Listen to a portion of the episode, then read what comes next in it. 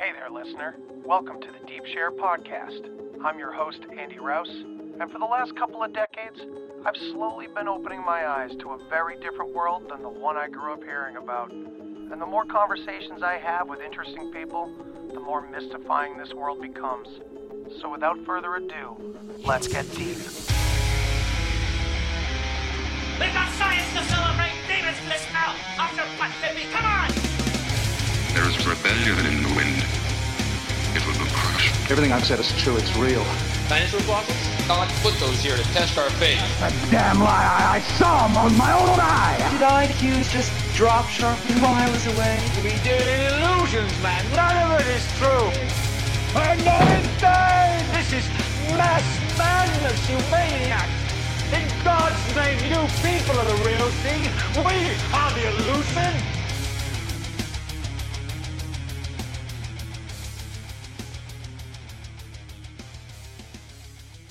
Welcome back to the Deep Share Podcast. I'm Andy Rouse, and I'm here with Chaz of the Dead for, I believe, the third time or the fourth time. I can't remember. I've but either way, you keep coming back, and I keep asking you back, man, because you're awesome.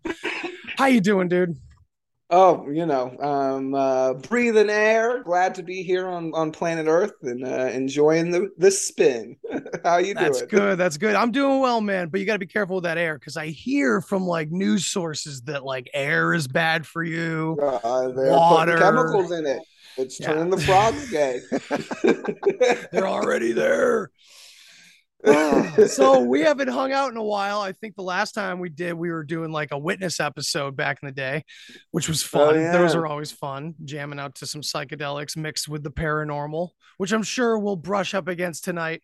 But I had I wanted to have you back on specifically because you have a new book out, and that's very exciting. And it's called A Place Between Time and Space. And that's fucking epic, man. So tell us a little bit about this. Tell us about the book and and how it came about. Yeah, I'm glad you liked the title. Um, I initially wanted to call it Haunted Balls, but my editor put the kibosh on that. Um, okay, so this is the into it so in a that's the minute. unofficial name, right? So we'll just leave that Yeah, as the unofficial name.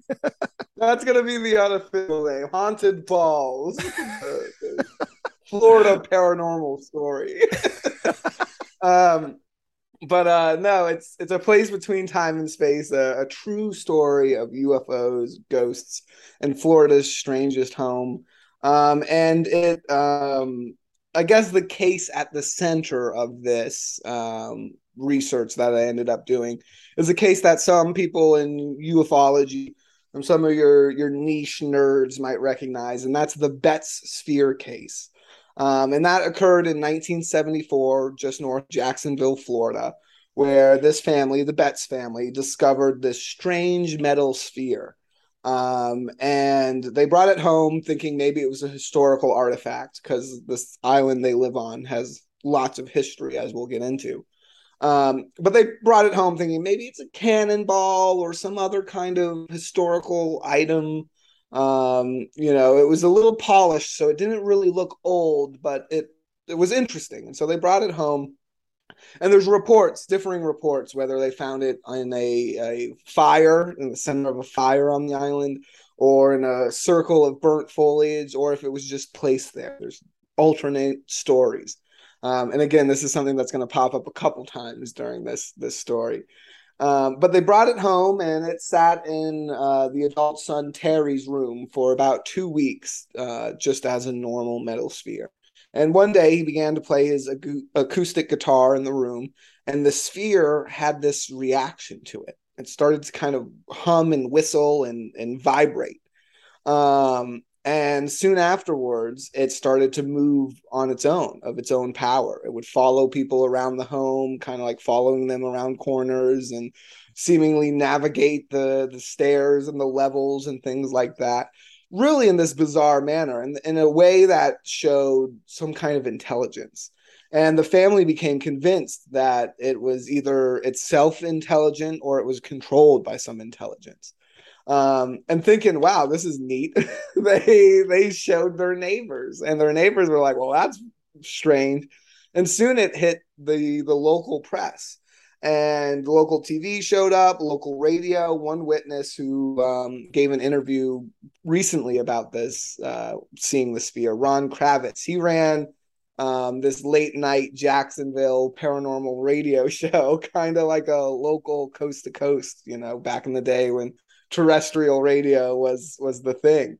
And so he had this reputation as kind of the local UFO expert. And so Jerry Betz had inv- invited him out to the home. Um, she was the matriarch of this family, and she was a character in her own right. And um, she's one of the the main characters in this this telling of the story in my book. Uh, but she was a industrious woman. She owned a real estate company and a trucking company.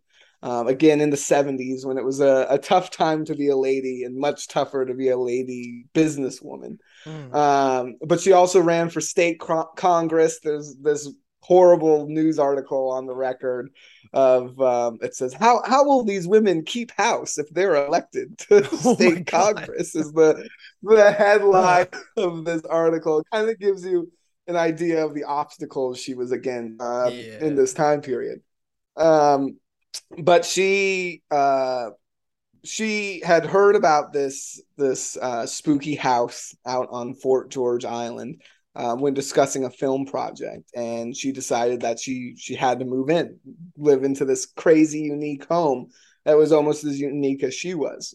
Um, so she moved into this home, and this is where the bulk of this sphere story occurred.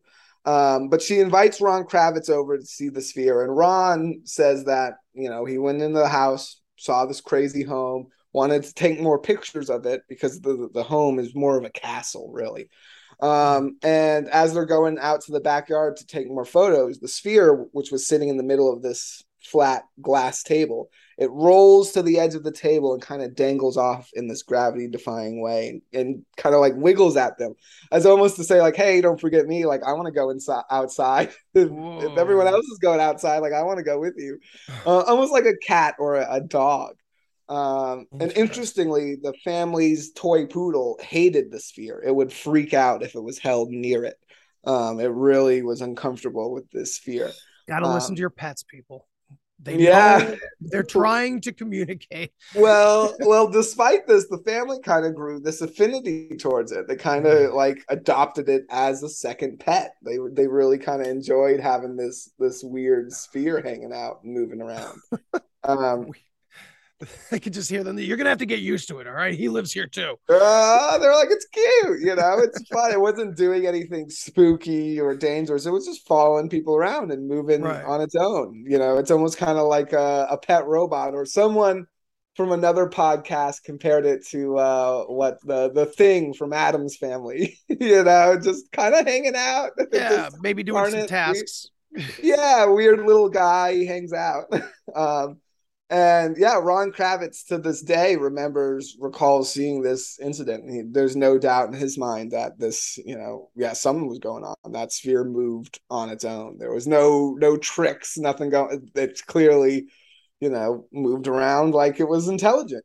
Yeah. And um, scores of other witnesses came to the home and confirmed what the family had been saying. Even one witness who worked for the Smithsonian came to the house and saw it move around and shit. And he was just a photographer.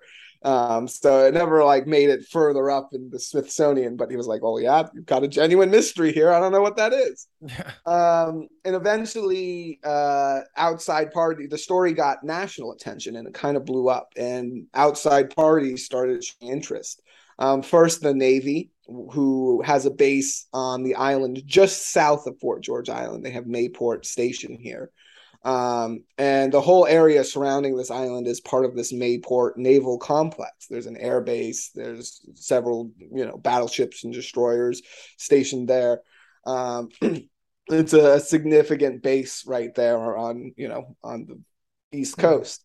And um, her husband worked as a contractor engineer for the Navy as well. So there was already some kind of connections there. And she drew up this being the the you know clever businesswoman on top of her stuff. She drew up this contract and made Navy sign it that said if it wasn't dangerous and it wasn't theirs, like their technology, that they had to return it. And after running some tests on it, um, the Navy got back to her and said, "Yeah, there's definitely something weird on the inside of this ball. Like the first X-rays weren't strong enough. We had to get a second the X-ray machine to to really see inside it. And yeah, there definitely seems to be some kind of you know a, a smaller inner spheres inside this. Um, and uh, when they went to return the sphere, as a, a, close member of the family tells the story, this captain who had been liaisoning between the family and the Navy, he brought the sphere back. He's like, "Yep, you got something weird on your hands. Like this is a strange sphere." And they, the family gets a call um, at the home while this this captain, um, right before he arrives, saying, "Have this guy call the naval station right away when he gets there." And the guy hands over the sphere and then makes this call, and he gets chewed out. Now Jerry can't hear what is being said on the other end of the phone, but he can tell she can tell by the change of his manner that he's he's getting reamed. And afterwards, he hangs up the phone and pleads with her to give them the sphere back. Um, almost as if someone in the higher brass had been like, "What? What? What happened to the sphere? You're giving the sphere back? Don't give the sphere." You know, kind of this Whoa. this blunder. Um, and that after she refuses to give the sphere back, um, the Navy releases a different report to the media saying, "Oh yeah, there's nothing nothing to see here, nothing going on with that sphere." Um, you know, totally mundane piece of technology. It's perfectly balanced though, so if you tap it just the slightest, it'll move around, and that's probably what's what's going on there. Interesting. Um, so the, the Navy releases two different reports, one privately to the family and one publicly, kind of debunking it. The public um, local media, they find a guy who works in manufacturing who's like, I recognize that ball. It looks like these ones we use in these giant pump gauges. It you know blocks up the the gauge when it's flowing a certain direction. They use it in paper mills, and I've got one here that kind of looks like it. And so the media seized on that. And years later, Skeptoid, the podcast, did a whole thing where they found like an artist who was using these kind of spheres in an art project. And he says he lost one somewhere in Jacksonville. And that must be what they found. And they did their whole the the thing skeptics like to do. They put the stamp on it and said, case closed. Done. You know, nothing to see here. Bada bing, bada boom, done with it. So typical. Um, yeah, very very typical, and that's kind of how the the case is treated today. Uh, you know, people are like, oh, you know, it was a weird hoax this family tried to perpetuate. Um. And interestingly, though, this was around the time where Jerry Betz had flipped on the whole thing, and she, when these debunkings started being published, she was like, "Thank God," because what she thought was just a bizarre, weird thing to find in the woods ended up really hurting her businesses. You know, she had um, a phone line at the house that was constantly ringing, and she had, you know, a, a trucking company and a real estate company, but now the phone was getting clogged with UFO investigators and oh reporters and, yeah, and MUFONs and yeah, all these uh, NICAP and all these Jeez. people just constantly calling her. We're at the point where at night she just have to leave the phone off the hook so she could sleep and she was missing business calls. UFO investigators were just showing up at her house unannounced, knocking on the door, being like, "Hey, you know, where's the sphere? I'm here to discover it." The, someone from the Pleiades sent me, and I'm again the stuff we still deal with today. Wow. She became kind of a, a central focus for this this month. Um, and so when these debunkings came out, she was like, "Okay, cool, fine." Um, but she still wanted to know what this sphere was. And then so she turned to um, the National Enquirer, who had set up this panel to um, they said they would give ten thousand dollars to anyone who could have definitive proof of you know UFOs or extraterrestrials. And she didn't give a shit about the money. She was very successful. She didn't need any 10 grand was, you know, not much as far as she was concerned. Mm-hmm. But it, the panel was filled with um, famous ufologists, people we know now to be famous ufologists, but prime time scientists. Um, there was uh, Harder, Leo Sprinkle, and most notably J. Allen Hynek, Oh, um, who was uh, heading this panel. And they so they sent Terry and one of their other sons to New Orleans to meet this panel with the sphere. And that's where something strange occurred.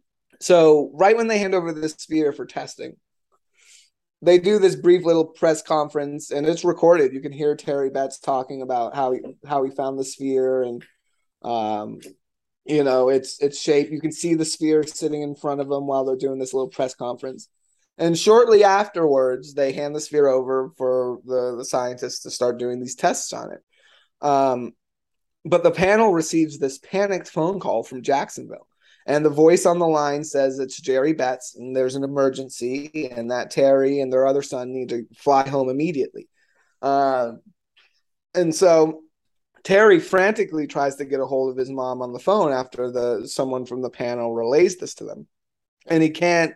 He doesn't. He doesn't get her, and knowing that she had would leave the phone off the hook at times, to, you know, just get a moment of peace and quiet.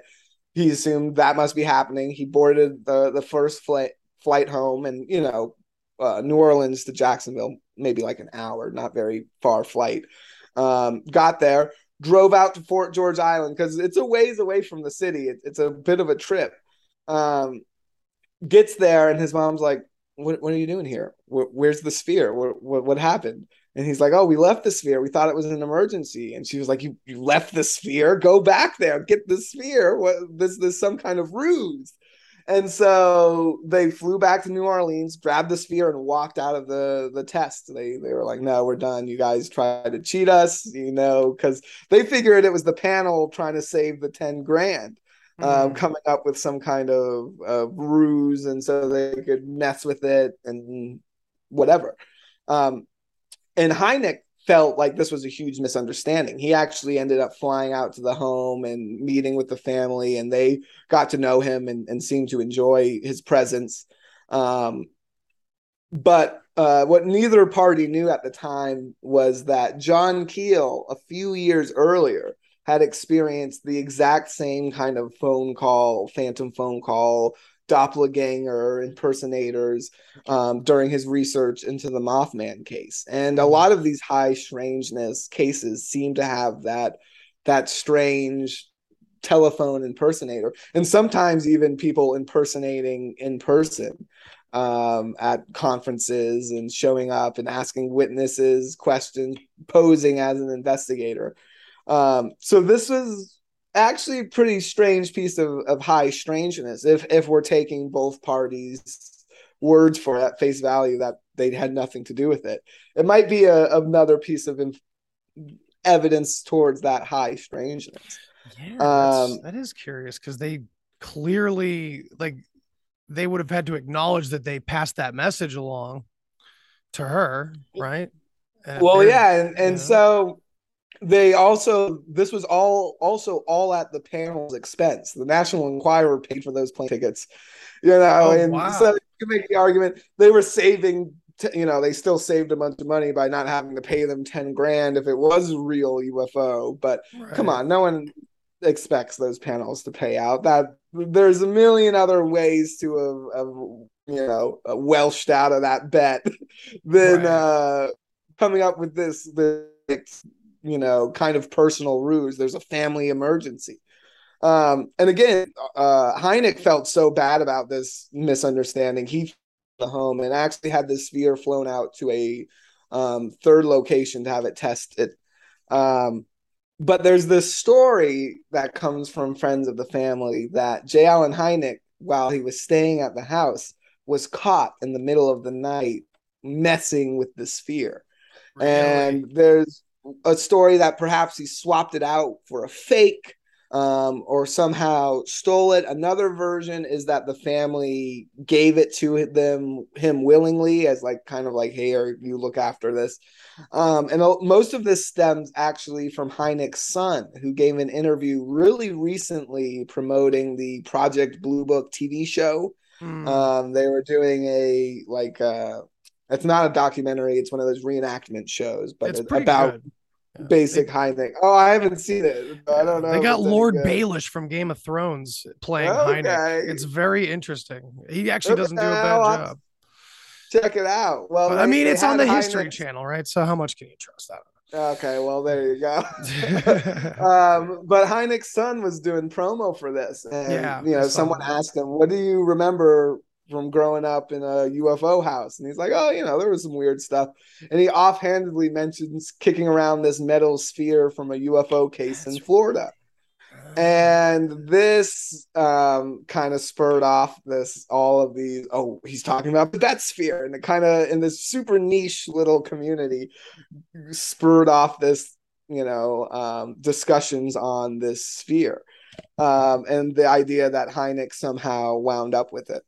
Now, the sphere described, he describes it as a little different in size, and he doesn't really remember any other details about when it showed up or anything that can really corroborate that. Uh, but combined with the story of Hynek messing with it in the middle of the night, it becomes very interesting. Um, either way, by the end of this month, after the Navy, after Hynek, after the panel, and after all of the, the press, um, the, the media had debunked the sphere. It was fake as far as they were concerned. Mhm. Um, the Navy had these all differing reports, and we really aren't sure what Hynek ended up discovering. There's one discussion he had later with fellow panelist um, uh, Harder. I want to say Christopher, but I don't think that's right. Uh, uh, one of the Harders. Um, and Harder believed that there was something strange with the sphere, but I, Hynek was a arguing that there wasn't anything going on with this Hmm. sphere. And the this debate is there's a lot of shady sources around all of this. Again, it gets really murky about who said what, who believed what. Mm. Um, but Jerry Betz believed by the end of this month, someone had fucked with the sphere. Someone had messed with it, and it wasn't behaving the way it used to be. She oh, it thought it was fake, either maybe maybe. swapped out with a fake yeah. or that something was wrong with it. And she had it x-rayed again, and it showed different the the interior mechanisms these three interior spheres one of them appeared to have been pulverized there was only two of them and now this dust sitting on the inside so it seemed that something had happened to it again either swapped out with a fake or altered or messed Right. with in in some way um combined with the the hits she was taking on the business she ran the yep it's a hoax we're done talking about it right. and to this day, she still doesn't talk about the the case. She's still alive. She paints. Um, she's a wonderful painter. She does like scenes of like southern vistas, swamps, and stuff like that. Nice. Um, but she has no comment to make about the the sphere case. You know, it was for her. It was one really weird, stressful month in a very storied life. You know, where she accomplished a lot of other shit, and the sphere was just one one strange thing. Um, and so this was the story um, as I knew it. And there's actually a great documentary podcast called Oddball that really gets into the the details. It was done by Lindsey Kilbride. Um, she was really helpful with researching this project. Her research is phenomenal on this podcast. Um, and um, it's five episodes and it gets into the the case but it's from that you know journalistic perspective of like what happened was this fake you know Right. kind of thing like this i i hear this story and i'm like well this woman clearly has no motive to lie about this sphere you know That she's sounds true. experiencing this high strangeness that is essentially ruining her life you know again it's always the well, it was a hoax. They did it for fame, but these people rarely get any fame and Yeah. only end up getting really harassed and yeah, it's uncomfortable fame at, Uh, best, you know. yeah, you know, it's not like Travis Walton's a millionaire. Yeah, they they bring him at the MUFON wheels about every year to do a quick talk, but it, he's not he's not you know a millionaire. He's not well off because of his experience. It's Right. not a a beneficial you know thing to hoax. No, Uh, never.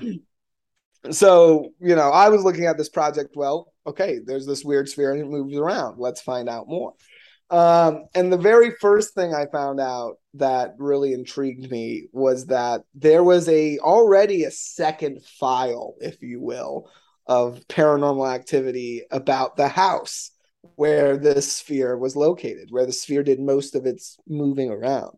Mm. Uh, and I discovered that how very often this happens that the ghost hunting community and the UFO community they haven't been talking and it seems like in the 70 or the 40 odd years since the 70s none of them have discussed this case with each other because the house that Jerry Betz lived in in the ghost hunting community had become known as the Neff House. Um, and so that's when I started to dig into the history of this this place.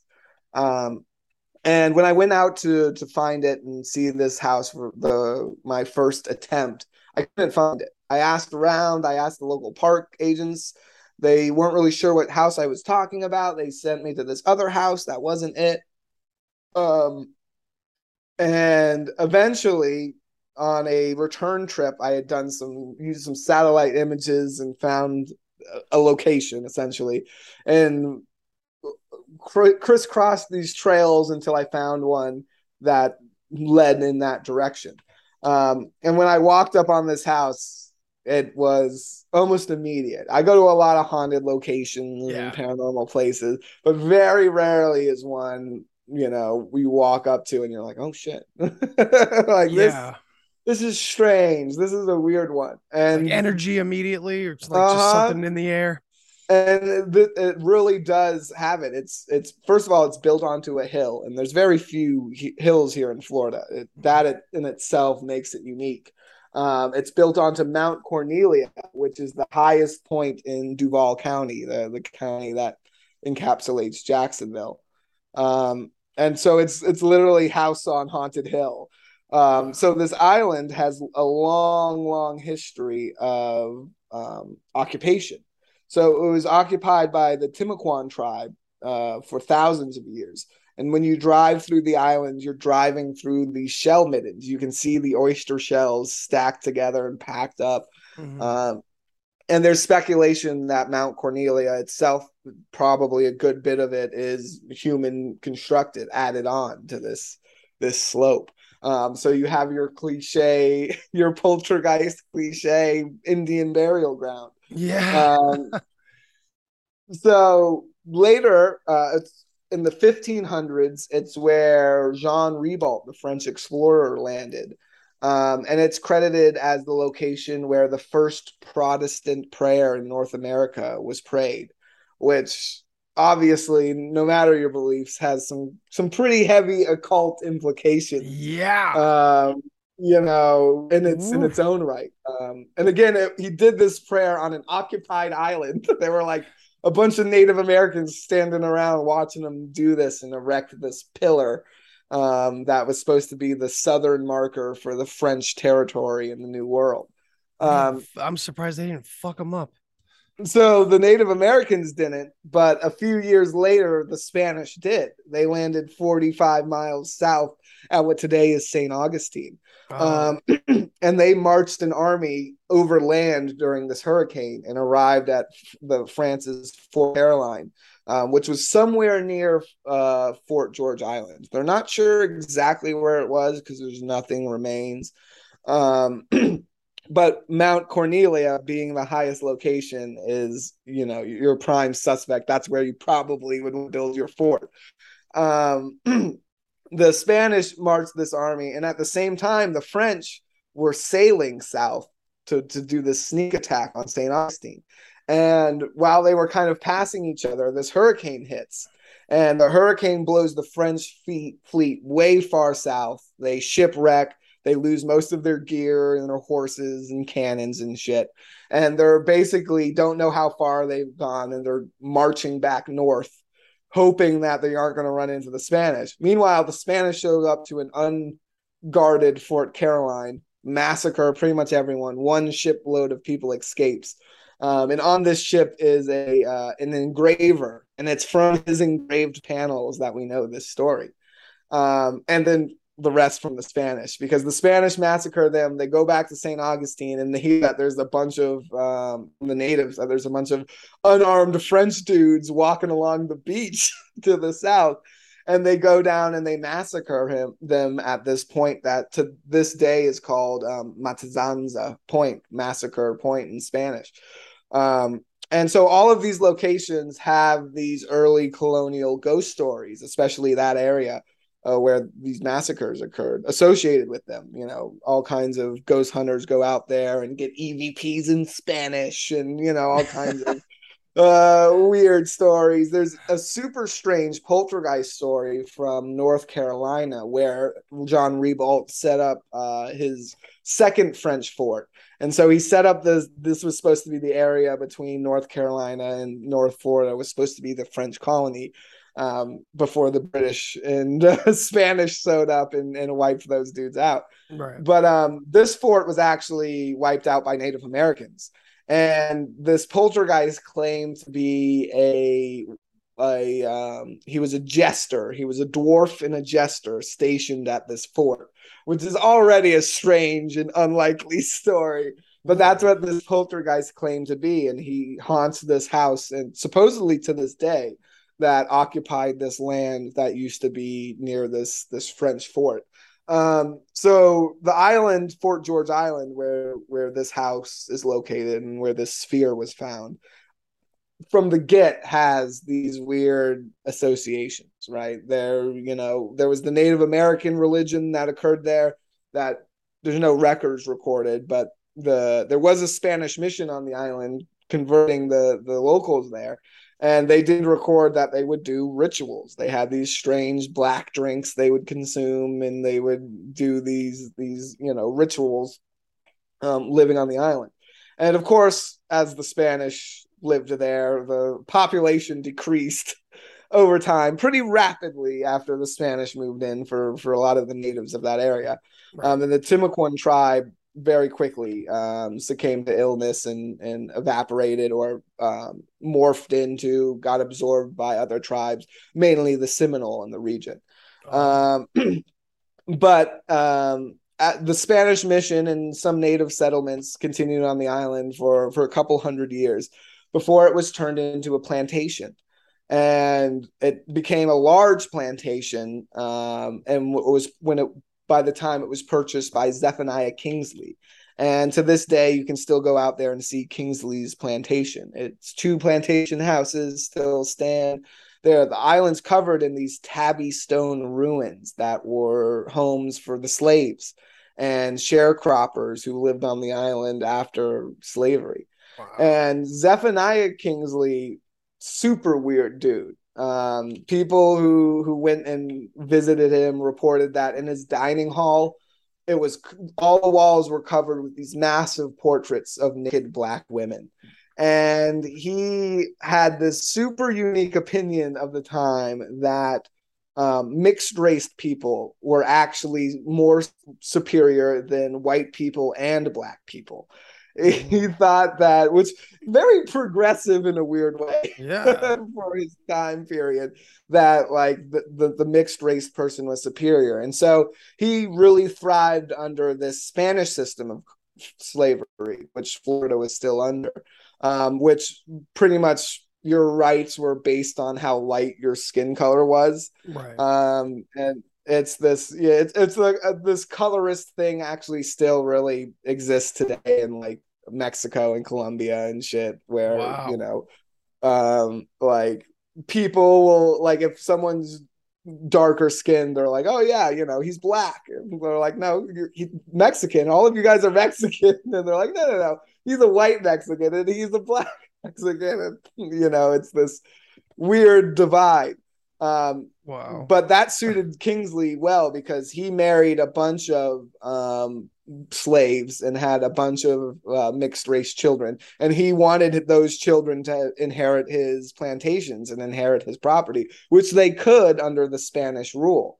Um, but then the U.S purchased Spain, purchased Florida from Spain, and suddenly his mixed race children were as equal to his, you know, darkest slave from Africa, and to him that was crazy and, and wild.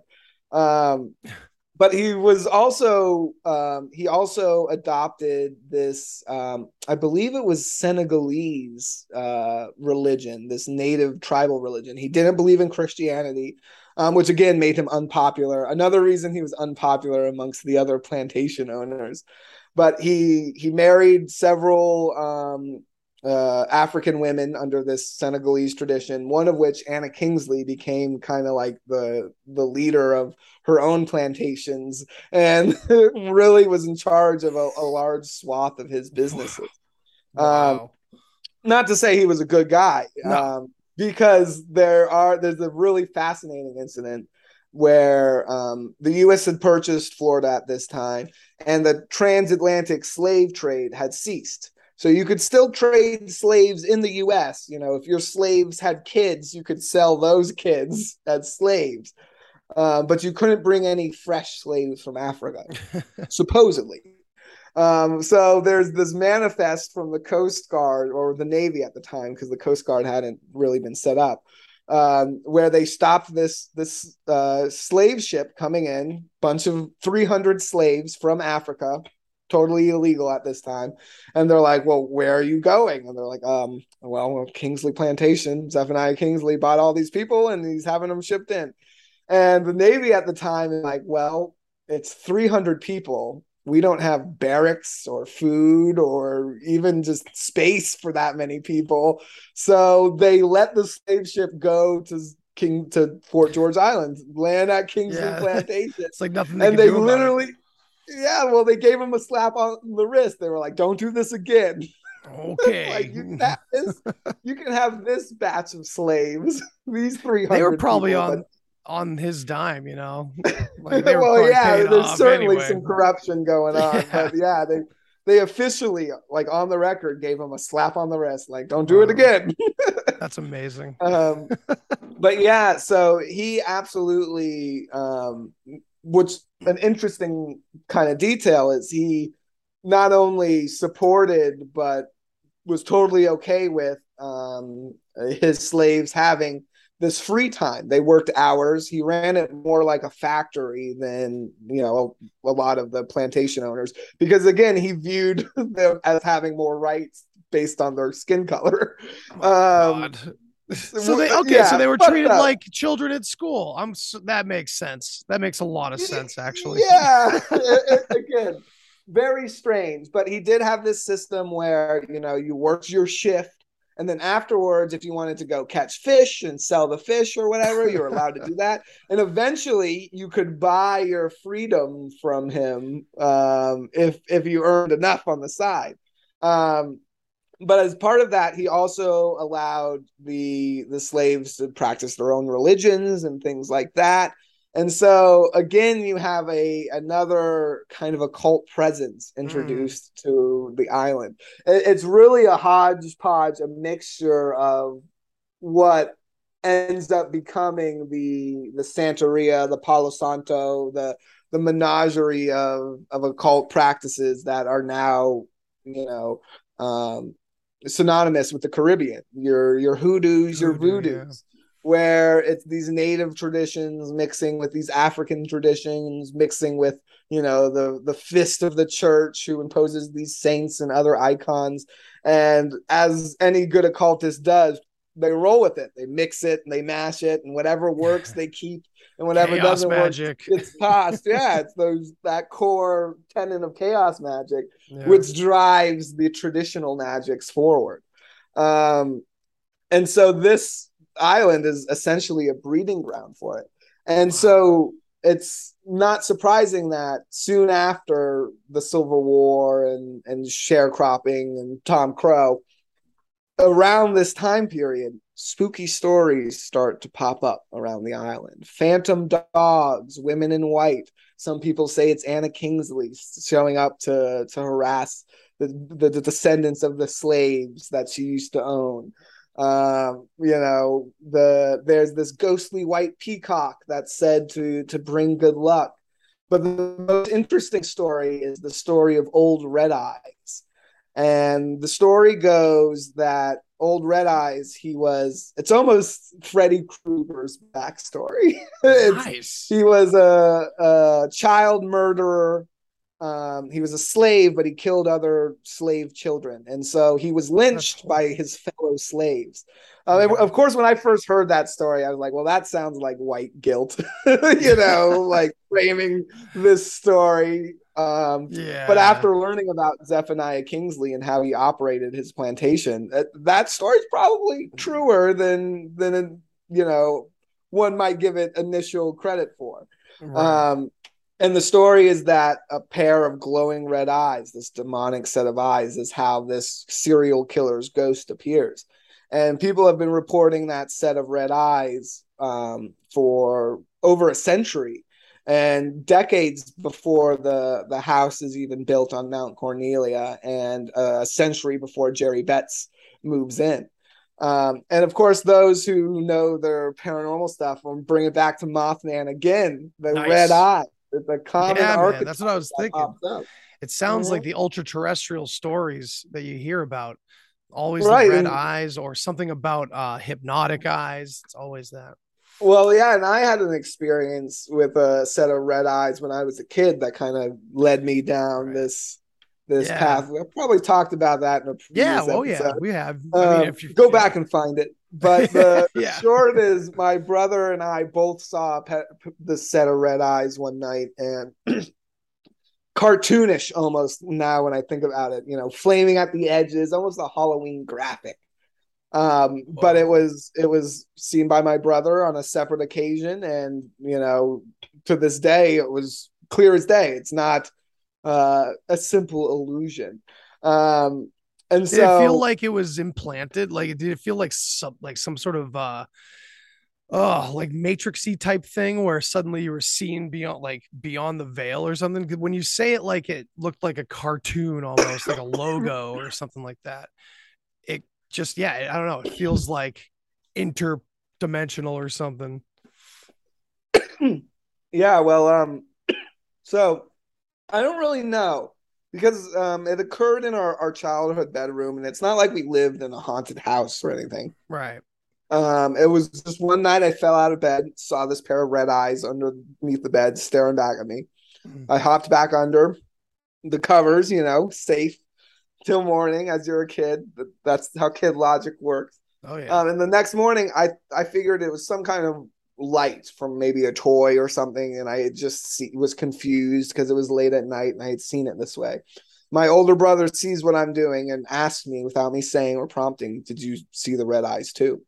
I still remember he was freaked out when he asked, um, and he because he had seen he had the exact same experience when he was sleeping in that bed a few weeks prior. wow. Um, and so, creepy. It's not like the red eyes popped up ever again though. And so i do kind of tend to believe it was maybe a shared dream or something like that. But Hmm. even if it was a shared dream right that's not supposed to be real. And so that was kind of the moment that convinced me that oh shit like something's going on Yeah, you know either ghosts are real or psychics are real or right. psychic phenomenon something's going on. And it was kind of the genesis of my interest in the the subject um, Chaz of the Dead. origin story. Yeah. So Put it- Go ahead. I was gonna say, put it in the biopic. Yeah. that's how it Damn started. right. Damn right, man. Who do you want to play? You just got that. You got to figure that out, and we'll be set. Um, what's your personal take on the uh like the orb situation? Like what? Like, I mean, there's so many different interpretations for the paranormal. Of course, you and I have talked about that many times, and how it Mm. crosses over into all these other subcategories and other important fields that all feel equally as Right. important. Uh, what's your take on this orb story? What do you think it is? So it's one of those things where the light spheres, that spherical light archetype, even spherical metal craft the, the sphere seems to be something um, that is one of those those trends that is one of the most common ones that pops Mhm. up in the the paranormal. I I kind of like to think of it as those like colored tier charts. Yeah. Um, and maybe second down from the top tier, those spherical light orbs, because they pop up again and again and again, and they're they're so real that they're just written off in some instances. Um, Hmm. Last year, I had a chance to go out to Marfa and see some of the Marfa lights, and what are um, those? I've never heard of that. Oh, so Marfa, Texas. It's this really weird desert town. Um, it's kind of got this weird artsy community, but it's Okay. most known for this weird light phenomenon that seems to hang out around these hills um, off in the distance. And, when you're driving into town coming from um, the the east, there's this Marfa Lights viewing center off the highway, and it's this kind of like rest stop area where if you go at night, you can see these spheres of light. Not every night, but pretty damn consistently. Wow. And so the first night when I went out there, there was this one light off in the distance, and there was a crowd of people out there looking at it. And this one dude was like, "Oh yeah, that's one definitely." And I'm like, "Yeah, whatever, dude. It's just some light. Like, how do you how, how do you know it's a Marfa light? Like, it could just be a car or a campfire or a flashlight, just out there."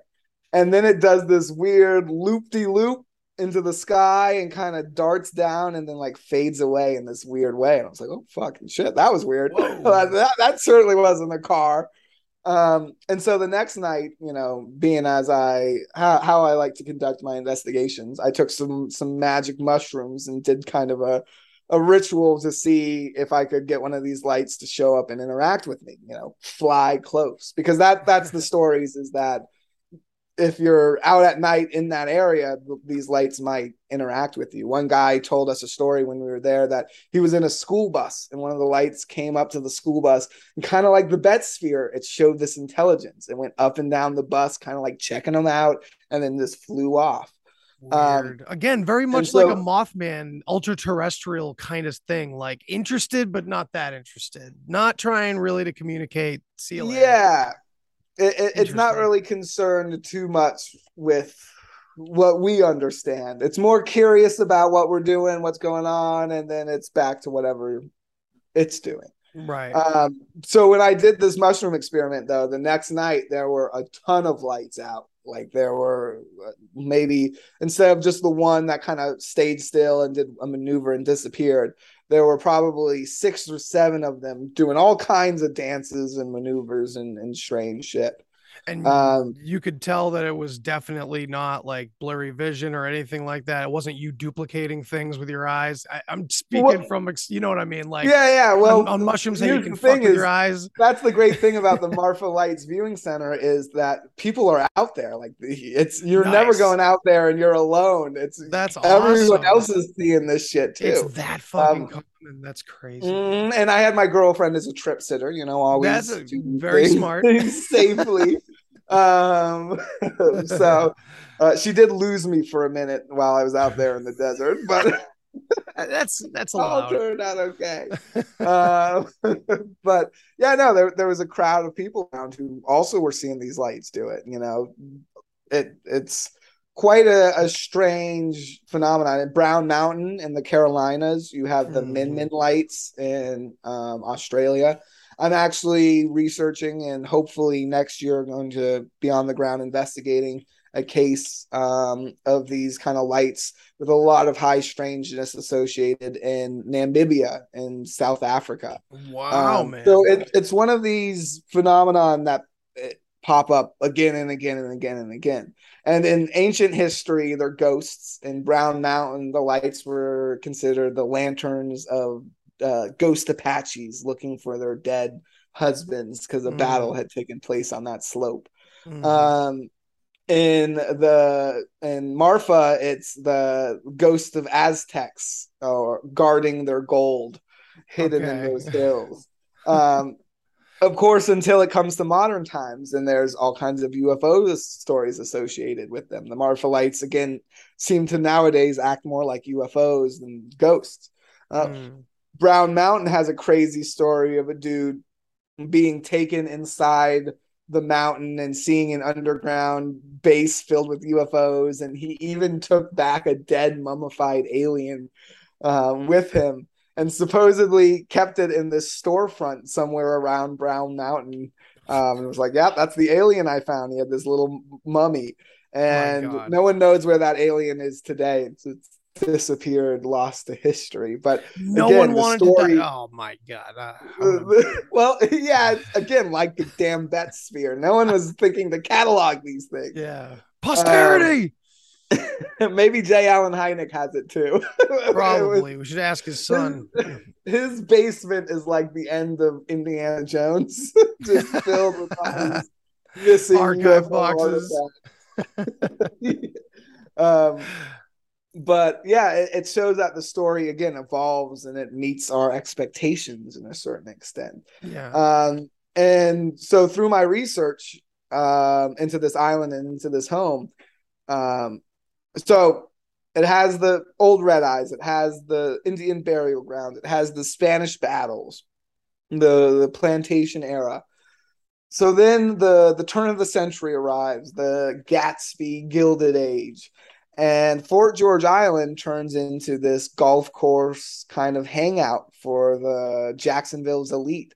They build the Ribault Club after the French explorer, but it's where the Jacksonville socialites go and hang out and have cocktail hour and you know look out on, onto the water off the island. And there's you can still visit the Ribault Club today um, as well as Kingsley Plantation.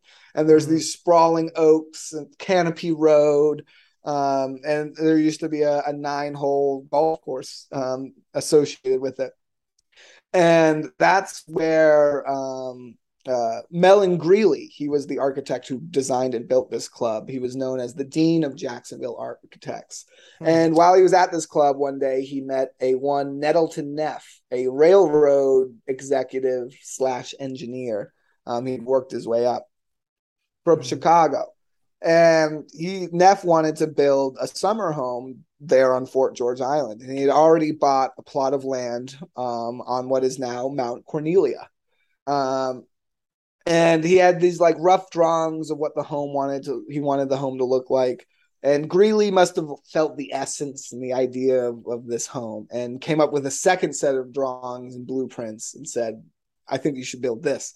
And that was the house they ended up building and it is a bizarre structure. It's this Tudor style. It really is more of a castle than it's a home. It's got this big conical tower as an entryway. To the left leads to this grand hall, um, really tall roof, big old fireplace. Leads out to a sunroom. Um, there's 21 rooms in total. Uh, three stories. It has a basement, which is rare in Florida, but it's so it's four, but it has seven different levels. There's all kinds of step ups and step downs and like shifting. It's very bizarre. It's almost kind of like a mini Winchester house. It's Weird. it's got very bizarre room placement and hallways and things like that. It kind of rises and falls with the slopes of, of Mount Cornelia. Oh, weird. Um, very strange home. But um, he builds this, but Nettleton Neff never moves in. Tragedy strikes the the family. Like most ghost stories, there's there's something horrible at the genesis. Um, first, uh, Neff's wife dies in a fire on one of their properties in Michigan. Uh, they the newspapers called the fires mysterious. No source was ever determined, um, but she perished. And soon after, their adult son disappeared from Harvard. He was there studying.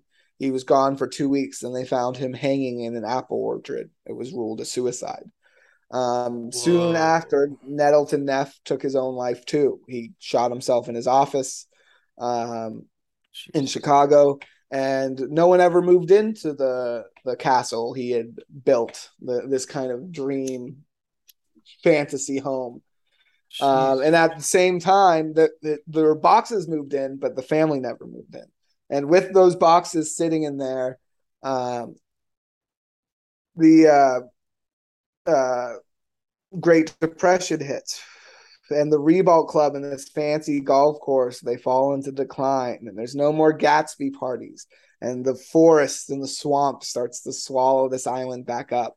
And when you go today, it's you could never imagine there was a golf course there. If you walk on some of the trails, sometimes you'll come across this big patch of white sand. And that was one of those former sand traps. But if you hadn't been told what it was, you'd never even notice it. Um, Damn. I'm trying to look up so- the house right now. I can't find him. you can find some pictures of it on my Instagram. Feed. Oh, okay, cool. Um, I'll go back I got some good photos of it up there. I need to post more this week. I've week. probably seen it then. I didn't realize that we're, you know, not making the connection.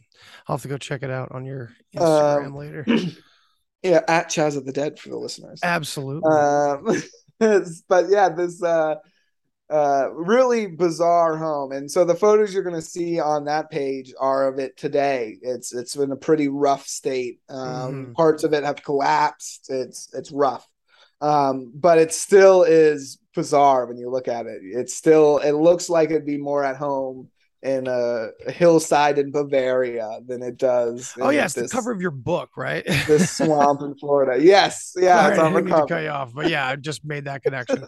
I'm a dumbass. Sometimes. Okay, on yeah, the cover. there it is. Uh, so yeah, it does look more like a castle. Looks like a like something out of. Mhm. So we have here in Massachusetts, we have this really weird place called Plymouth Plantation, where you go and it looks like the olden days, and that's exactly what this looks like. You know, it looks like 1600s.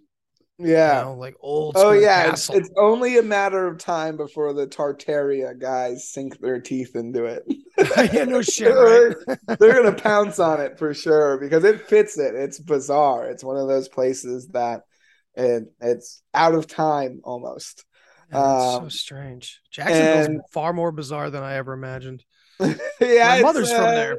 An interesting place, that's for sure, in many different ways. yeah. Um, Well, just my mother, my mother football. even told me that that she remembers some vague story about like satanic cults in the area and shit like that. But then again, you know, Mm.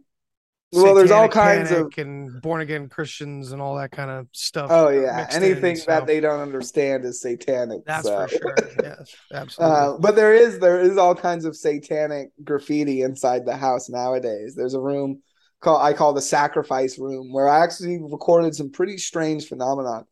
uh, That's wild. but it's one it's one of these rooms with a fireplace. There's a bunch of fireplaces in this. Again, it's a weird castle like home. So a bunch of fireplaces. One of Mhm. these rooms with a fireplace. Someone spray painted sacrifice here, and there's a, a brick missing from the floor that leads into the basement, which is just filled with with refuge. You can't really get down there. Um, and so it's really spooky, really cleverly placed. That sounds like such a fucking haunted And house, man. I had some weird experience, and I, I recorded some weird phenomenon in that room. Like um, what? what was it? But uh, th- there was def- some strange EMF readings, um, Yeah. in particular around that hole after testing out some strange ghost technology.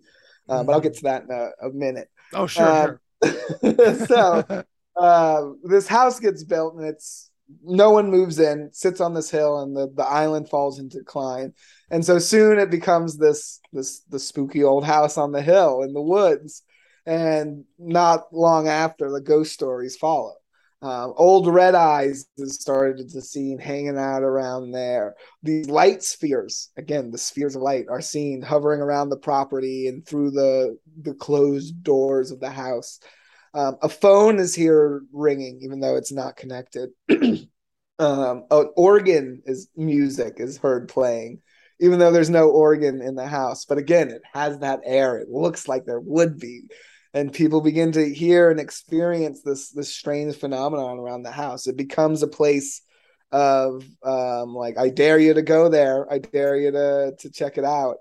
Um, yeah. So for those viewing, that you guys can see it. For those listening, I'm sorry, you should watch this because yeah, these are the, some of the pictures that Chad took. Chaz took. God damn it! That's the second time. ah, what the fuck, man? That's just bizarre. You can't do me like that. That's terrible. I Um, apologize.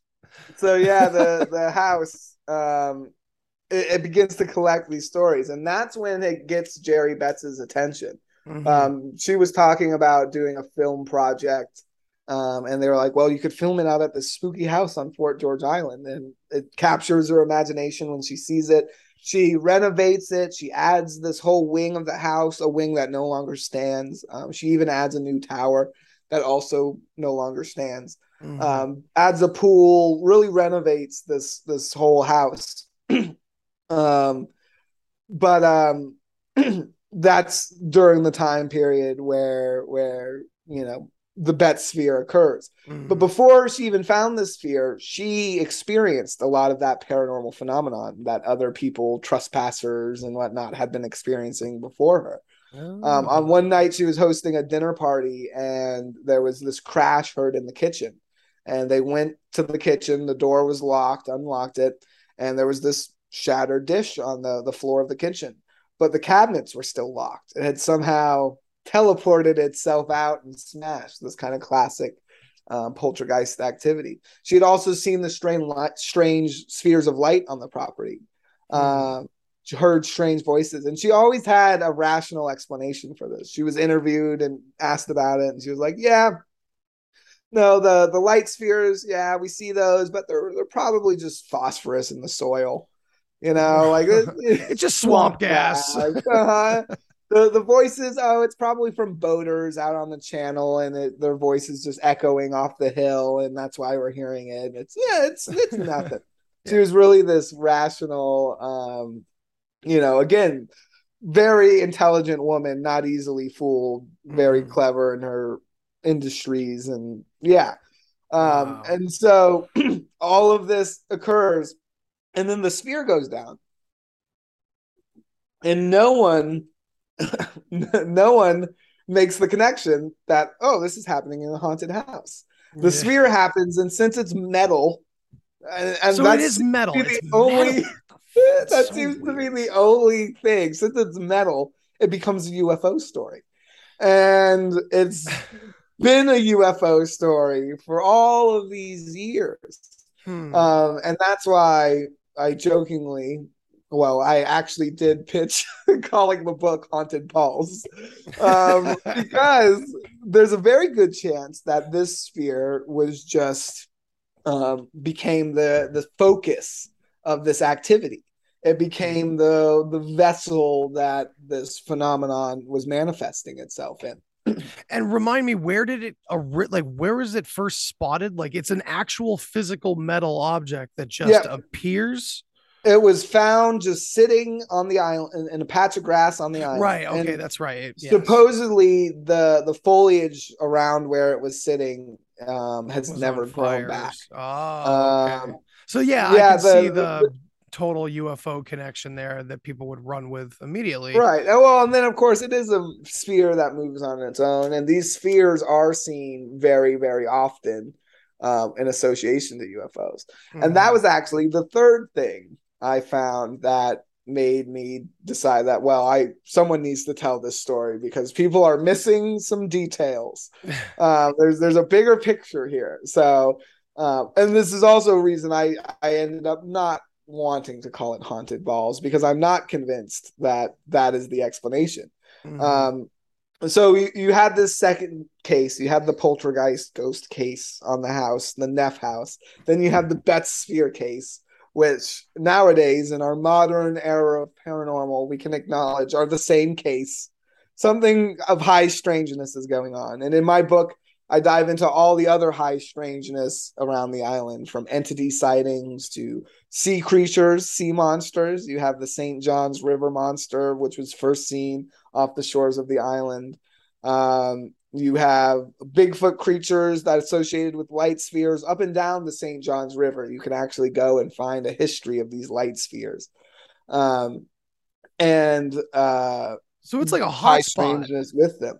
Yeah, it, it seems to be one of these window areas, as some researchers refer to them, where the the whole gamut seems to manifest, and that's Mm. why again those things like those weird phone calls they were experiencing and things like that Wow. they seem again it, it seems like some john keel stuff Right. And it's very yeah. interesting that John Keel's Mothman prophecies were published that same year as the Betz Sphere, but a, few months after the Sphere story had occurred. So none of the the family, none of these people, if they were hoaxing it, they nailed it.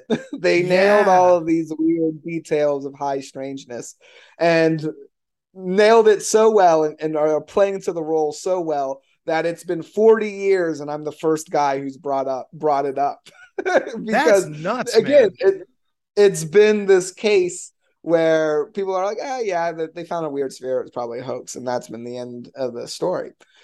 Well, the other thing I discovered, which really convinced me something more was going on, was had to do with those recent Navy videos that were released in 2019. Um, the famous Tic Tac video, the gimbal, and the Go Fast Right. um, hotly debated, the subject of much conversation. Are they real? Are they fake? What do they mean? Is it us? Is it China? Is it Yeah. aliens? Lots of discussion going on. and I'm sure most, if not all of your listeners, are familiar with the footage. Um, the Tic Tac's the one that goes in and out of the water. It's from 2004. Very fuzzy. Um, but Mhm. that one's very famous because David Fravor, the witness, he he was on Joe Rogan. He did the rounds. You know, he did the whole promo. Um, then the next two are the gimbal, and this one is kind of the the face of the footage, right? It's that black and white saucer that rotates. It's got the dome. It looks like it looks like a flying saucer. Um, and the, the third is the Go Fast. right. Now, both of those videos were filmed the, the same day um, on- in 2015. And the Go Fast shows a metal sphere and it's hauling ass over the Atlantic Ocean, going real fast. Yep. What no one's brought up in all the discussion of these videos is that those two were filmed, and that Go Fast in particular was filmed only a few miles off the coast of Fort George Island. The naval station, uh, the naval crew, they were flying a training mission off the USS Roosevelt, which was stationed at Mayport, the naval station that lies right to the south of Fort George Island. Holy and judging crap. by the direction that sphere is traveling in the Go Fast video, which shows a big metal sphere hauling ass over the ocean, right. it's heading in the direction of of Florida of the coast, and it's super bizarre that these are the, the famous videos, but no one's pointed out that not only did a sphere of the same description pop up 40 years ago in this exact same area, but the Navy, Mayport Station, the exact same naval station, uh, had hands on Yeah. research. They had hands on investigated this sphere. And so I looked into to Mayport Station and I discovered some information that even Hynek at the time didn't know. None of the Oh, investigators shit. looking into this case that Mayport Station, which again is just across the river from um, Fort George Island, it's Mhm. literally could swim to it. It's right Mhm. there. Um, it had had a history of UFO interactions before the Betz Sphere and after the Betz Sphere. Um, the the station before the Betz Sphere showed up had a flyover of a UFO where they scrambled jets in response. They Holy they had shit. fighter jets deploy. Um, they the guards who were standing guard that night, they all got the talking to like, hey, don't tell anyone about this, shut the hell up. And it was only reported to MUFON agents decades later, you know, as like, oh yeah, I saw a weird thing. You know, I'm, you know, sharing sta stories with my Navy buddies, and this was a thing we happened to us, and you know, here it is. And it's, it's kind of just a one-off for these guys, but it shows that this Mayport Station, like like uh Groom Lake in Nevada and Mm. um, you know, your, yeah, all of these places uh, that have this military history. This base has one as well. They've been Mhm. interacting with these craft a lot more than anyone ever has even noticed.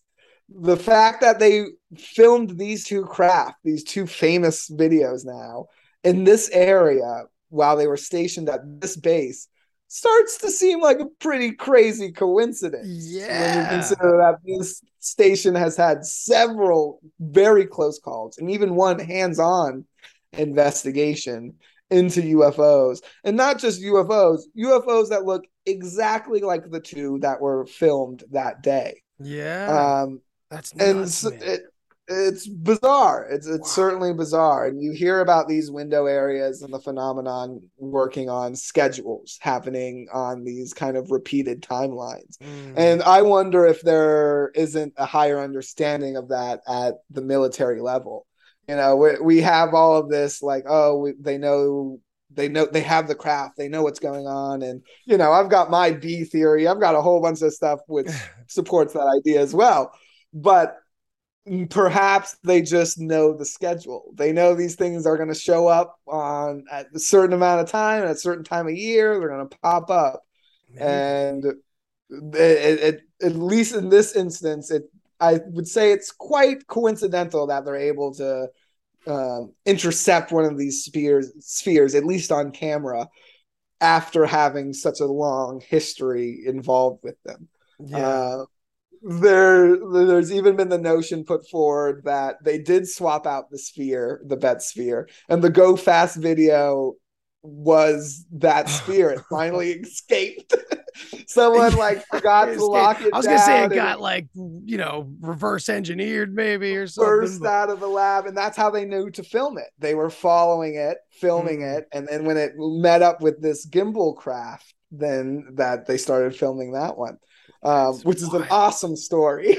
I hope that's true. That would be cool. Uh, yeah, hell. you got to include this angle to this sto- to the to the whole situation now. That's wild, man. This Yeah, is- it- it- Jesus. Again, I'm not going to pretend like I know exactly what it means. It could be any of these things, but it Sure, certainly sure. means something. It, it's a piece of information that we can't disregard when we're having conversations about these videos, which everyone wants to seem to talk about. Yeah, I mean, regardless, you know- we didn't even know about it. I didn't know about it. This is amazing. This is a whole nother angle to it. I mean, and it's of course what you and I have talked about many times, the blending of these categories, these Mhm. topics. It's all something to do. I would personally, I think it, you know, it goes back to consciousness being the root of all Yeah. being and all that kind Mhm. of fluffy, happy sounding stuff. But it seems more and more true as you look into these categories and these topics and how they interrelate all Oh, the yeah. time. There's certainly a, a physical reality to to what's going on with these craft. Mhm. and you know there there's a lot of speculation is you know deep fakes is it you know psyops and yeah you can't really discount that you know i don't put anything past the the government you Right, know right. when it comes to that stuff but when you consider this information i would say there's a high likelihood that that go fast video and that gimbal video are probably legitimate craft Yeah. uh, legitimate craft that they certainly filmed in color, by the way. There's absolutely better footage out there than Oh, the yeah. ones released.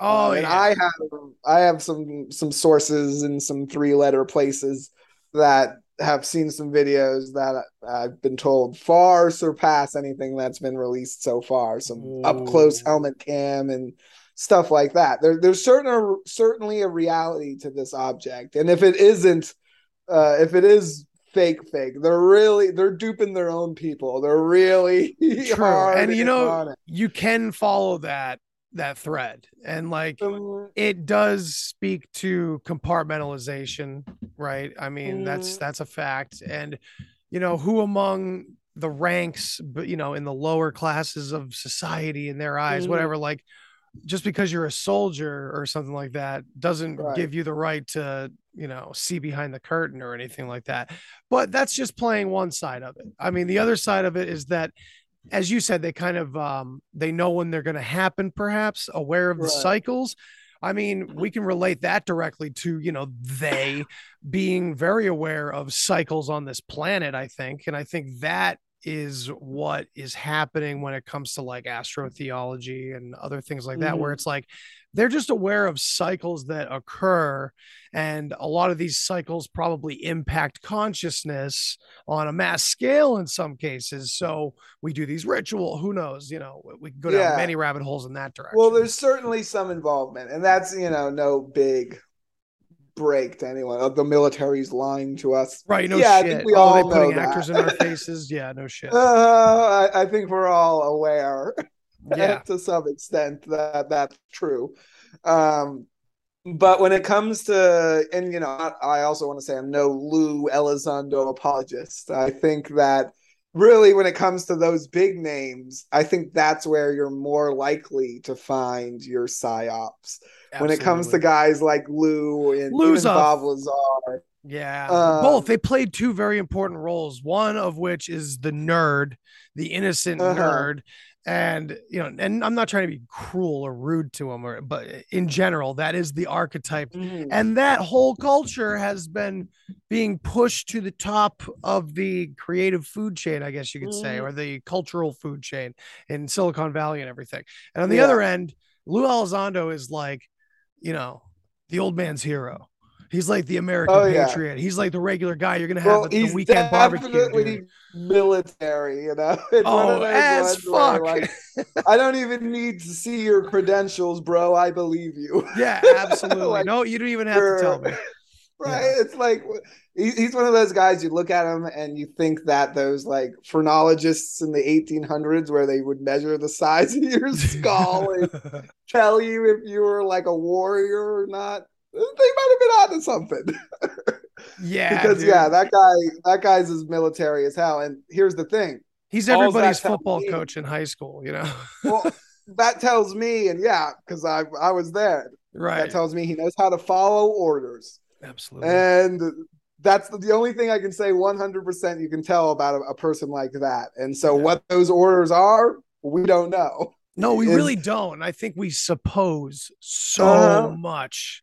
you know they have they have just like all they have and they of course is this elusive they but there Right. seems to only ever be really just like one little fragment one little puzzle piece that's missing from a situation. That's all that's missing. And from that that void we the people come up with extraordinary yeah. claims. And Mhm. we don't know. We don't know That's- what the motives really are for anything. It's it's it's really humbling when you think on that level right? It's like oh my god. Absolutely. and and that's the truth of it is you only need like one or two Lou, Lou Elizondos or Bob Lazars to just Right. say some stuff and then the community will take it from there. You don't even got to do anything. We'll discredit ourselves. we'll be like, leave it to the professionals. We're, we're writing a new Star Trek. Absolutely. we're, we're going to go crazy. Reptilians versus yes. aliens. It's a ike paved the paved the way you know battle Ye- for our souls. yell it in a giant stadium and Mhm. the youth shall follow and do the same so i don't know that's Yeah. divisive because i love alien stories and i'm i'm Yeah, super into oh, it too it's just i'm so skeptical lately and I, i'm i'm not trying to be but man there's just a, there's so much that i see a lot of weird names thrown around a lot i see like Mhm. anunnaki get thrown around and i'm like oh yeah. all right well but that word is like a very specific cultural word and i don't yeah there's I- just so much and i'm not saying i have the answers but it's like i feel like we have so many blanket statements being placed on things in this I've got a, a, a side trip for you, man. I'm gonna send Yeah, you some readings, some some free literature from the the Church of Discordia. All um, right to kind of help revise your your viewing of these things because it really is and i i'm going to get some hate in the comments on this one but it really is that biblical framework that's fucking up a lot of this research. It's really uh hindering us as we move forward and it's wild that you know we can recognize that as a society and like science. Like yeah the church held science back for a really long time. We Well, can yeah. recognize it in in some areas. Um I, i'm gonna push back on the art one. Art's definitely gotten worse but Mhm. like painting and shit. But Yeah. writing and things like that uh, was held back by the church. Education. We we recognize that the church as a whole as an institution has held back these things that today we take for granted as liberties for whatever reason the paranormal has remained the stronghold of the church it is one of those fields where even these super young kids who doing ghost hunting youtube channels millions of views and they're independent Ghost Adventures episodes. I love it. It's cool. It's Mhm. awesome. But you still have the they'll grab their cross necklace and be like, "There's a demon." Yeah, because they all watch Supernatural we're- and they all want to be Sam and Dean Winchester. Like those, And I love them too. I literally watch them some nights while I'm just like sitting back, like playing video games. Uh, I'll see, have, I'm an X Files man. Give me, I mean, give yeah. me that sexual chemistry tension. I need They're that in fun, my but- paranormal mysteries. Damn right. No, I totally agree. I don't want to hear. I don't want to hear White Snake anymore. Uh-huh. Enough corn. Let's leave the Christian rock version of paranormal behind. And it's like fine to have your own beliefs and your own practices, but the problem is that the field on a whole has been so tainted by it, where it even bleeds into things like the exopolitics, where the Pleiadians are just angels, man. Like Yeah, they're absolutely. in most cases, in the friendship case, uh, in my first book, we talked about it. They all had the names of angels. They chose angelic names. Right. It's they're they're doing ancient aliens Bible version, you know, and it's the the Anunnaki fallen angels. They're the the grays or the reptilians, depending on who's telling the story. It's And comforting. It feels it- very comforting. I think. Right, yeah, to you, you get know. you get something that you threw away back. I bet these are all like former atheists. You know what I mean? Like, oh, Yeah, we kind of get our faith back. It's just That's true. super sci-fi, just like the culture has Uh-huh. provided over the past seventy years. and well, they do. They do sound like born again Christians or like Scientologists, where they're like they've got a line and they're sticking to it, and Mhm. they're Yeah, we've talked about and- it. The and Atlantis it's- stories drive me nuts. The the Oh, those are the the- funnest the though. the, the interdimension, like the very uh, sci-fi fantasy adventures of Atlantis that you hear Uh, about. It's like, I mean, I'm not opposed. I to love it, the but I just one have where such a, a they- human view. they started of, having sex with dinosaurs, and so Oh, God destroyed the Atlanteans. That's fantastic. That's Loved awesome. I mean, now granted, I'm not opposed to like, you know, taking that sentence or that story or whatever and putting it on a wall and going, okay, where's the symbolism? What is Uh-huh. this story trying to say? you know, right. Well, that's probably and- the route I'd take. and the a lot of the paranormal a, a majority of it and the reason why a lot of people are so bad at it is it's more of the the study of belief than Yeah, actually believing in a thing. And that's really hard to do especially if you believe in a thing. Um, and that's why i'm going to send you some discordia literature Please, because yeah. it's more they're more like thought experiments about breaking your out of that um that framework. And discordianism was put together by some acid heads in the 60s it's like this new this weird new age not new age because it's uh, i don't know. I, I, it's Yeah, hard to just- describe. gotta all i'm gonna say is hail eris goddess of chaos. Um and it's the one of the the key symbols in the the occult practice is the it's the yin yang symbol but the dots on the inside are replaced with on one side a pentagon which represents order Mm-hmm. and on the other side a golden a- apple which represents chaos and that comes from the the greek legend of troy right the gods were having a party they didn't invite Eris because she's the goddess of chaos, and you know Mm. she's a crazy bitch. You know, what- she's gonna fuck up the party somehow. You know, if, if she shows up, she's gonna do something crazy. Right. Um, so being peeved that they didn't invite her, she gets this golden apple, and it's again that apple imagery. Yep. But Obviously. Oh yeah. um, and she writes Kallisti on the the side of it, and that means for the prettiest. And she tosses it over the wall into this party Oh, and immediately all the goddesses start fighting over the apple who's the apple belong to and long story short they go down to earth and they ask a human and yada yada yada the battle of troy for like two decades Mm, and, yeah. um it's this this it, it leads to odysseus and the odyssey and it, it leads to all of these crazy actions just when eris tossed an apple she did absolutely nothing and that's Mm. the the power It's always a woman of just doing something very simple and innocent right? with an apple. these bitches and that's that's part of the the um mythology of Discordianism is that Eris is a fickle bitch. Like, like she's a cunt sometimes. That but then other times she gives. She gives you shit. So it's it's this weird rephrasing. So the apple represents chaos and then the pentagon represents order Mhm. right?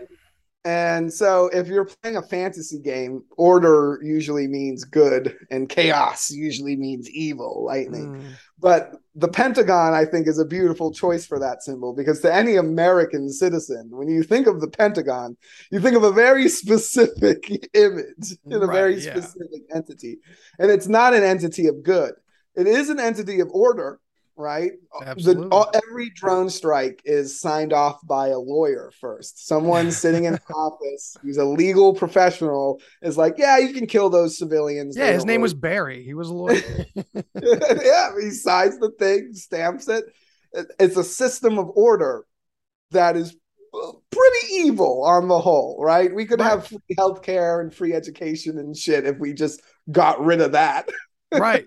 So it, it, it isn't a good thing on the whole. Um, and that represents again and, and that seeing the lens through order and through chaos and recognizing that either of those things can be good or bad there's not a state of of you know permanent evil or permanent good um and that applies to the paranormal if a candle burns for a week when it should be out in a while you're under siege then it's a miracle you get hanukkah but if you're in a haunted house and a candle starts doing some weird shit and like increasing in size and whatnot, oh, it's spooky, it's demons. Right. Right. Something chaotic's happening, and then the lens of good and evil is always situational. It's always Yes. situational. Um, and it's true with nature, right? You have order, you have the golden ratio, you have biology, there's rules to our existence, to our physics. But then you also have chaos. You have the universe. I mean, look out to the stars and and look at the chaos around us. Right. Infinite worlds and infinite systems and stars, billions of of land Micro to macro. yeah, that you can't even possibly comprehend. That's chaos. and, Go ahead. Sorry, go ahead.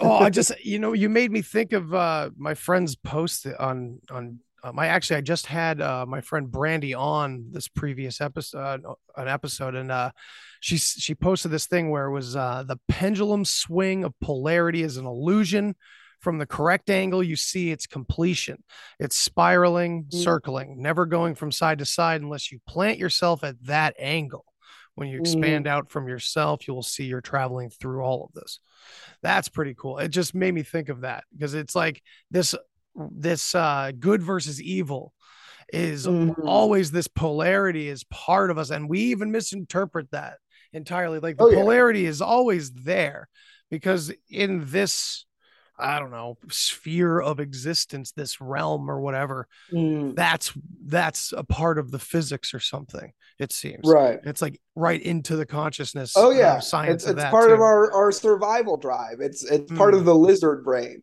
and Right. that's Contrast. the part. Right, that's the part that it's hard to to break, and that's really the the slip and bound of an occultist, where you start thinking of someone as a a wizard, is when Right. they break off because the good versus evil thing that's a lizard brain thing and the idea of spirituality of god and religion that's a really higher order concept that Mm. isn't processed easily by the human meat brain and when you attach it to a concept like good versus evil well then it becomes very easy to process. You can be like okay well everything i do is good and therefore holy. And then everything anything else does is bad and therefore evil. Mm. and it, it's an easy way to process that piece of information when you're able to sev- sever that tether you can really examine that that concept. And that's what the pope and shit do. They be- look at how rich they are. They don't believe in versus evil.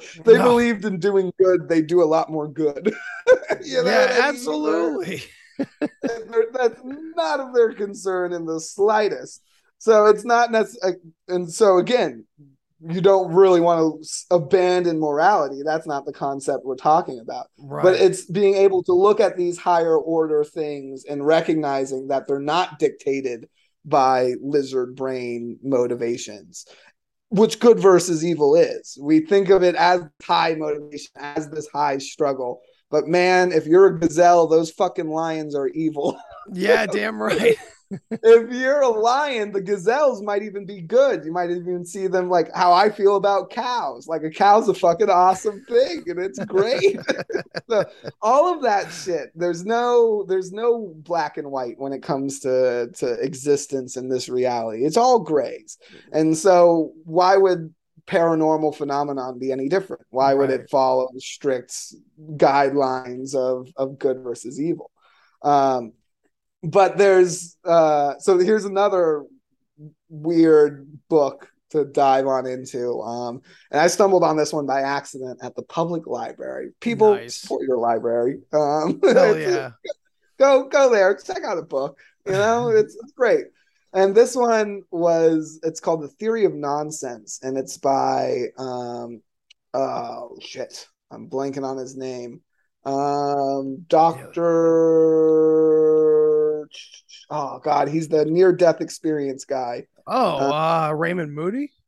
moody yes dr moody thank you very much um, yes, I remember so- this book. Yeah, yeah, yeah, yeah, yeah. I haven't, I never read this one, but so this I remember him putting this. One. is it's not if you're looking for crazy paranormal stories and stuff buy my book Right, yeah. This isn't. this that. is more about like philosophy and how to think and shit like that but it, i think if you're examining these phenomenon and things like that it really is crucial essential reading.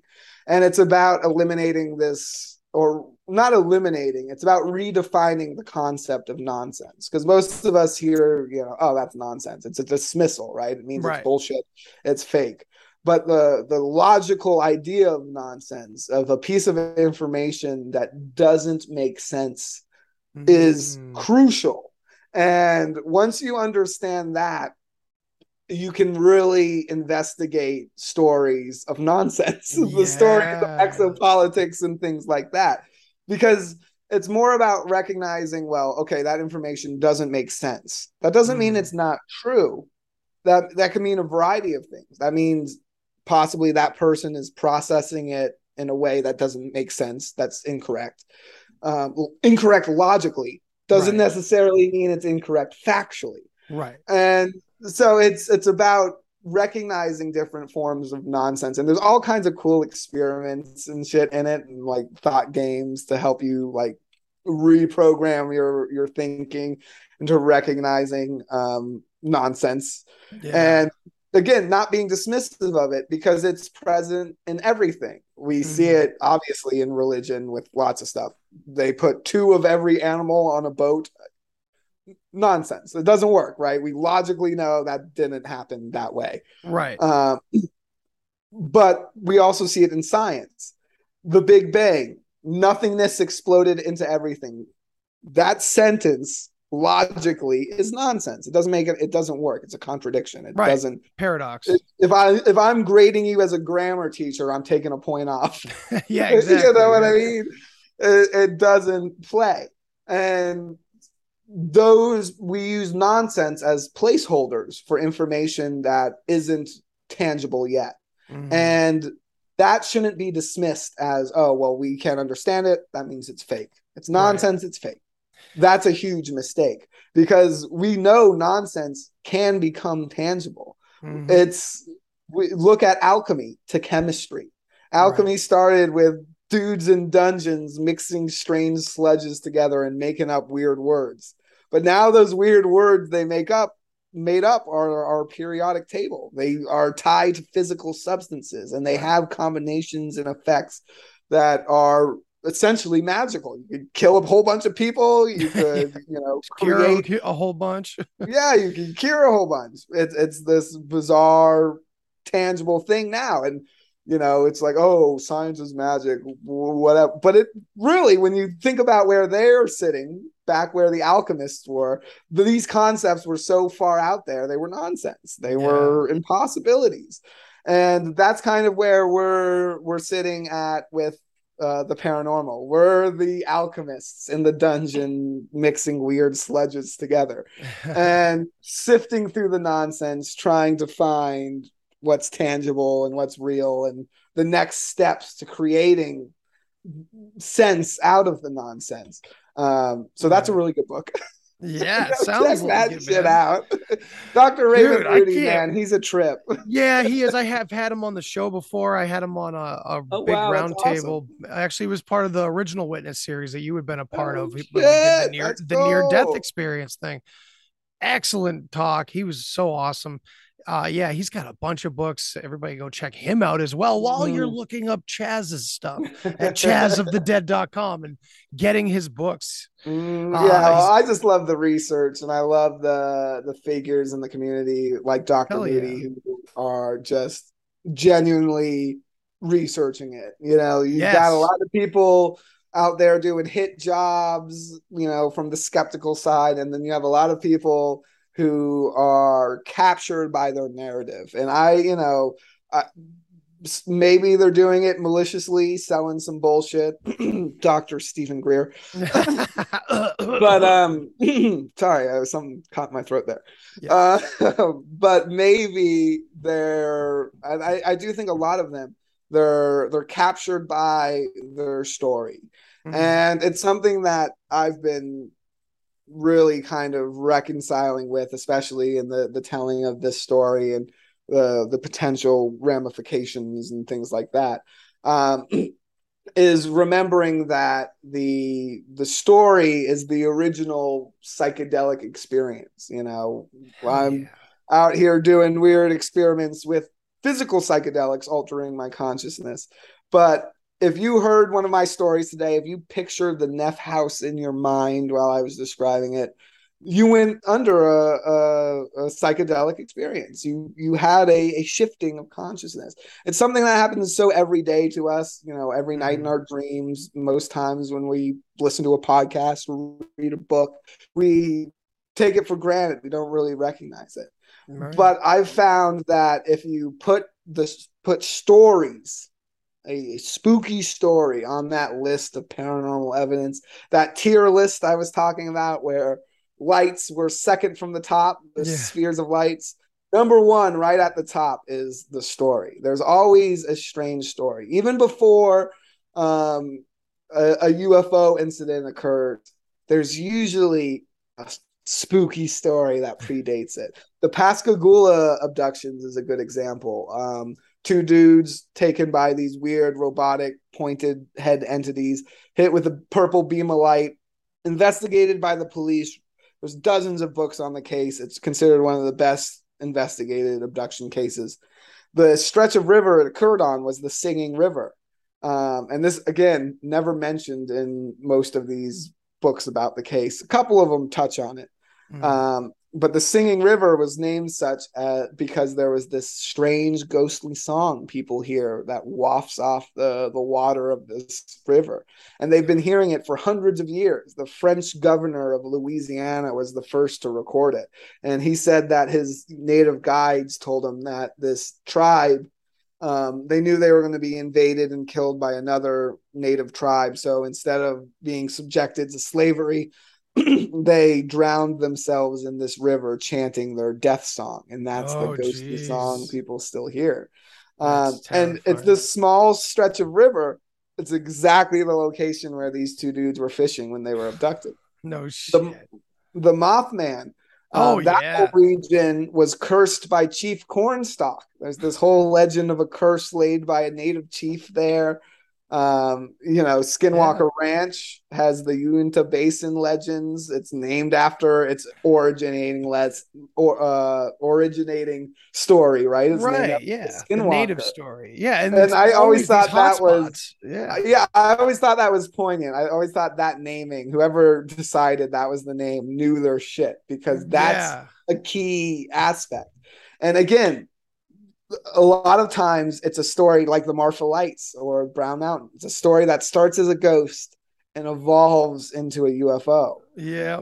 And uh, so most people think, oh, well, UFO, ghost, separate thing, nothing to Yeah. do there. But it's it's no, it's something going on. The the phenomenon is evolving to meet our expectations. Oh, yeah, and that's an interesting way to it's put it's it. like chemistry. If it becomes real, if it's no longer nonsense in our minds, then it becomes real physically, and it's Hmm. something we're going to have to contend with here. It- that's the nature. Oh boy. Yeah, what's going to be Um, our consensus on this one, right? You know, that's uh-huh. the scary part. uh, I, and you know, I'm not, I'm not a, a Stephen Greer. I don't think they're here for peace, love, and light. I think we might have to shoot them. You know, oh we man. might, we might know. keep it in the back pocket. right, right. Um, Just be yeah. prepared, right? The, the fact that they're so preoccupied with our nuclear weapons leads me to believe that they might be uh, a little scared and they might have reason to be scared. You know, You know- it's like going over to someone's house and being like, You got too many guns here. You should get rid of some of these guns. Right, right. You know what bothers uh, me is that, you know, benevolent or malevolent, they seem to it, it kind of tells us, uh, all right, well, if there's aliens and and all these descriptions or possibilities, then it sounds a lot like other advanced planets are filled with very ego like uh behavior just as much as we are.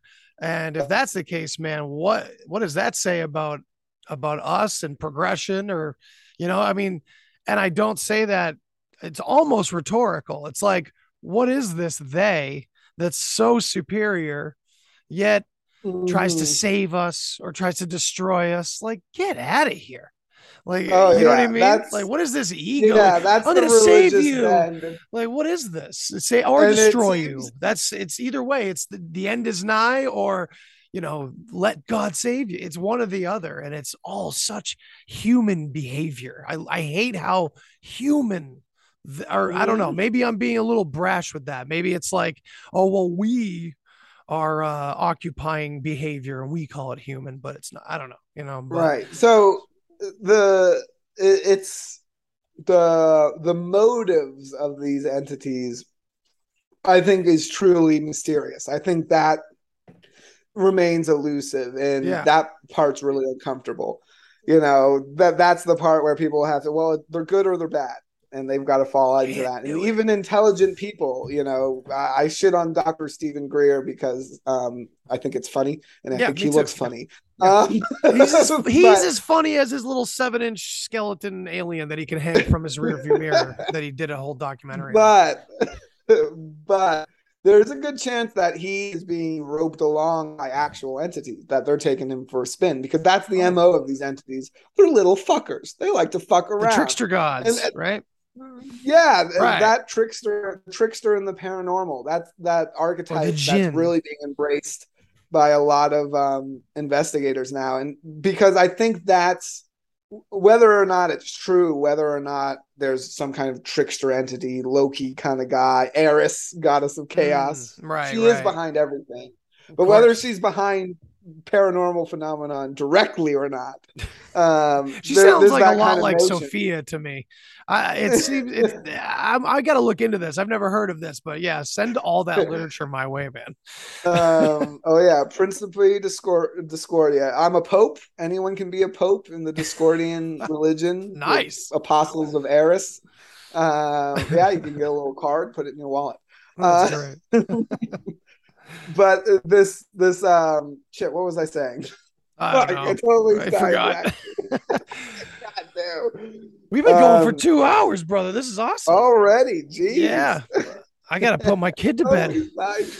Okay. Damn. I'll I'm wrap it up then. Yeah, but Um, hey, go yeah, go ahead. I'll let you wrap up. But th- this was awesome. I really appreciate you coming on, man. um yeah so i guess to, to touch on the back to the Betz case. Total diatribe there. Awesome. Love it. Um but to touch back on there i ended up doing some investigations uh, inside the house myself. And i tested out some strange ghost code technology um, from this guy in the uk patrick jackson who's got this theory around these spheres and that these UFO spheres are the sources of hauntings and things like that. Hmm. Some really out there strange stuff. I'm not necessarily convinced, but it was the perfect avenue of research when it comes to the Betz house, a place with history of hauntings and of weird metal spheres. and so I, I went to the house and conducted some some investigations, including one overnight, and um, some pretty strange stuff occurred when I played that device. Um, but I'm gonna leave it as a teaser for the book. yes. Go check out a place between time and space to hear the latest um, addition to the strange stories that is this house and this island, Fort George Island. Um, from ghosts to UFOs to the current paranormal happenings out there. Um, and that brings me to the most important thing I want to plug today is the petition to save the house, the the Betz Castle Neff House. Um, it is, I think I mentioned earlier, it sits on government land. I had to uh, sneak in to do my investigations. Um, It's journalism, though, so I'm protected under the First Amendment, is what I'm going to tell them. Uh, we'll see if that works. Yeah, we'll see. Um, but I've also started a petition to get the house recognized as a historic landmark so it can be saved for future generations. Um, so the story doesn't have to end here. Um, you know, and it's it's built by a famous architect, Mellen Greeley. Uh, lots of his buildings are already historic landmarks around Jacksonville. Mhm. Um, based on that alone, is it's historic enough to be preserved. Um, and then it has all these crazy stories on top of it. It sits inside a cultural park, and um, it should be uh, uh, recognized, preserved, and renovated to to be included as part of our our cultural heritage. Um, yeah. so whether you're a Floridian who loves history or just a paranormal fan who loves haunted castles, please, please, please go click the link in the bio, uh, the episode description here to sign the petition, um, so we can get this house saved. Um, yeah. The U.S. has so few castles. We got to save the ones we Yeah. got. Come Damn on, right. I agree. Uh, Dude, walking around nearly Europe, 100 man, they've held now. on to their castles in Ireland and, and England in some Mhm. cases. So yeah, they're gone from here Yeah. for the most part. But yeah, It's please send me apart, that link so- too, and I'll definitely post it in the show notes so people can go check it out and donate and try to help, you know, or sign the petition. So yeah, Yeah. man. Uh, and please go to chazofthedead.com and check out his work. Man, thank you again so much for being here for I think time number four, three, four, whatever. I don't know, one of those. I'm sure you'll be back at some point too. Yeah, well, we're gonna tally them up there. Absolutely, man. Maybe we can convince Chaz at some point to maybe we'll find something amazingly paranormal around my neck of the woods and he'll be enticed to come up to New England and hang out or something. Well, you know, my brother is living up in Massachusetts now, so I'm overdue for a Oh. visit. I think that might have to Uh, happen, brother. I can show you around. We can definitely go to one hell of a spooky fucking cemetery I can tell you about. Oh hell yeah, I'm always in. All right, man. Everybody, thank you so much for listening, watching, checking it out. Go check out Chaz's work, and I'll see you next time. Thanks for listening to this episode of the Deep Share Podcast. If you want to hear more, then hit that subscribe button. Follow me on all the social places. And remember, think for yourself, but don't always believe what you think. Till next time. Human sacrifice, dogs and cats living together, that's hysteria. Enough, I get the point. You have meddled with the primal forces of nature. and you will atone. What do we know? What do we know? If I know what we know, then I can tell you what we know, and if someone else knows, okay?